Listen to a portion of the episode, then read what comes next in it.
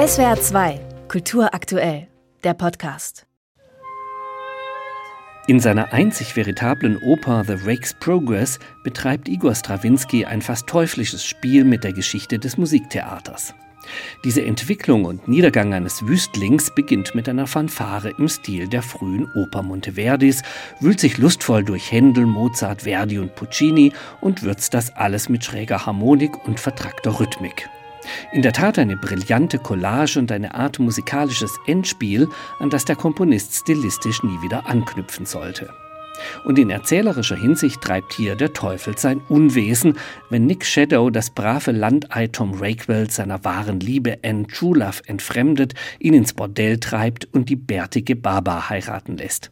Schließlich wird eine betrügerische Wundermaschine vertrieben und führt in den Bankrott. Nur die wahre Treue seiner Anne rettet ihn kurzfristig vor der Höllenfahrt. Am Ende schlägt der teuflische Nick Tom mit Wahnsinn und er endet im Irrenhaus. Als surreales Varieté inszeniert Eva Maria Höckmeier am Theater Freiburg diese Tour de Force einer Oper über Oper. Es ist die Geschichte von Tom im Wunderland. Hinter dem Vorhang eines aufgerissenen Höllenschlunds mit vom Bühnenportal grinsenden Teufelsaugen öffnet sich tatsächlich der tunnelartige Kaninchenbau für eine Reise in eine Show der surrealen Abgründe. Wie Twiddledee und Twiddledum in Lewis Carrolls Wunderlandbegehung wird Nick Shadow gleich von zwei Conferencier-Teufeln in Frack und Zylinder verdoppelt. Der eigenwillige Eingriff in Strawinskys Besetzung ist aber inszenatorisch und musikalisch gelungen. Denn Michael Bort und Jakob Kunert sind sowohl darstellerisch als auch stimmlich ein perfekt aufeinander eingestimmtes Teufelspaar. Sie können toll singen, spielen und tanzen. Auch die Bordellvorsteherin Mother Goose, die Gans also und die bärtige Baba werden von Anja Jung als Doppelrolle verkörpert. Auktionator Sellem tritt mit Katzenschwanz in Erscheinung. So werden all die raffinierten Vielschichtigkeiten im brillanten Libretto der Oper als Spiel im Spiel aufgefasst, das dem boshaft Surrealen der merkwürdig animalischen Welt von Alice im Wunderland durchaus nahesteht, so verblüffend das zunächst erscheinen mag.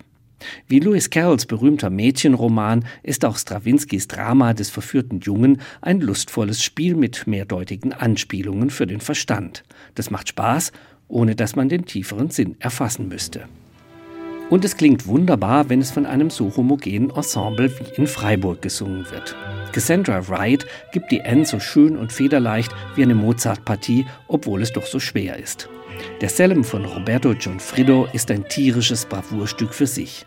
Und Jumbum Lee kann sie alle verkörpern. Den naiven, abgefeimten, genervten, zynischen, verzweifelten und am Ende wahnsinnigen Tom Rakewell. Der Opernchor ist nicht nur vokal leistungsstark, sondern auch wunderbar varietéhaft choreografiert. Das Philharmonische Orchester meistert Strawinskys anspruchsvolle und fordernde Partitur durchaus. Ektoras Tatanis koordiniert gut, wenngleich es manchmal auch klappert.